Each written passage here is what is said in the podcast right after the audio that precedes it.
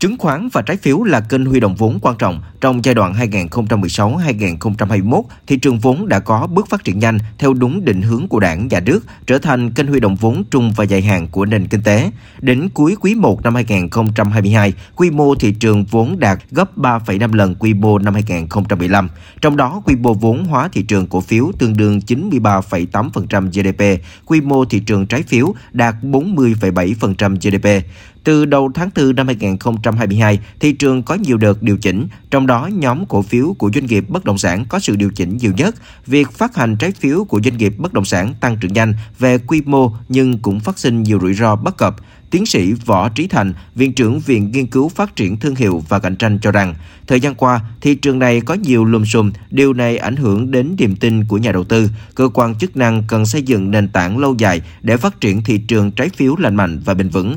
Đồng thời, sự nghị định 153 quy định về chào bán giao dịch trái phiếu doanh nghiệp riêng lẻ theo hướng minh bạch thông tin thì cái, cái à, lình xình, cái lùm xùm qua chủ yếu liên quan đến phát hành trái phiếu riêng lẻ chiếm một cái tỷ trọng rất là lớn và tốc độ tăng trưởng rất là nhanh. Quy mô thì à, cũng không phải là nhỏ để tạo dựng lại cái à, lòng tin để cho nó vận hành thì nó liên quan đến cái việc xử lý một cách thích hợp những cái trường hợp vi phạm, vi phạm pháp luật, vi phạm kỷ luật thị trường, tránh gây những chấn động đột ngột không cần thiết. Cái truyền thông tăng cường cái minh bạch, cái thông tin đầy đủ cho nó kịp thời, cho nó rõ ràng.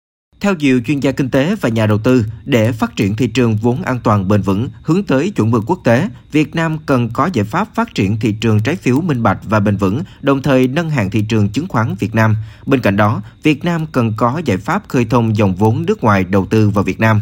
Ông John Lam, Chủ tịch Hội đồng Quản trị Vina Capital kỳ vọng nếu mở rộng, thời gian tới thị trường chứng khoán tăng ít nhất 10 tỷ đô la Mỹ. Hiện nay, thị trường Việt Nam rất hấp dẫn và nhiều nhà đầu tư quan tâm. Nếu thị trường chứng khoán Việt Nam nâng hạng từ thị trường cận biên lên thị trường mới nổi sẽ thu hút nhiều nguồn vốn. Tuy nhiên, để nâng hạng cần 5 điều kiện trong đó là tính thanh khoản nè, quan trọng nhất ờ, tính thanh khoản này đó quan trọng là mình thêm sản phẩm.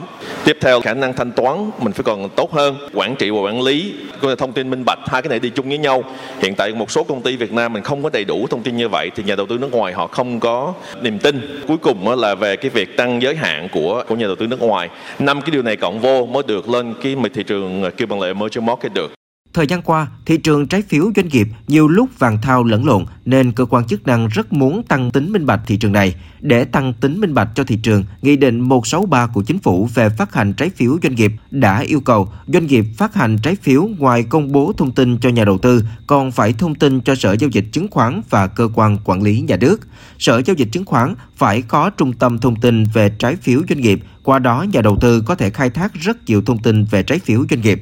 Tuy nhiên, thời gian qua vẫn có nhiều trường hợp vi phạm. Ông Nguyễn Hoàng Dương, vụ phó vụ tài chính ngân hàng Bộ Tài chính cho biết, trước thực trạng này, trong khi chờ sửa luật chứng khoán, Bộ Tài chính đang dự thảo trình chính phủ sửa đổi một số điều về phát hành trái phiếu doanh nghiệp để tăng cường tính minh bạch và đảm bảo an toàn cho thị trường tài chính.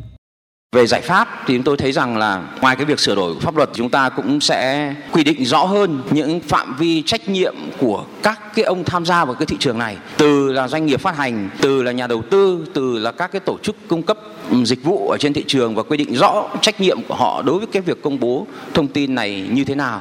Để sau này khi mà có vi phạm gì xảy ra thì sẽ có cái quy kết trách nhiệm cho nó rõ.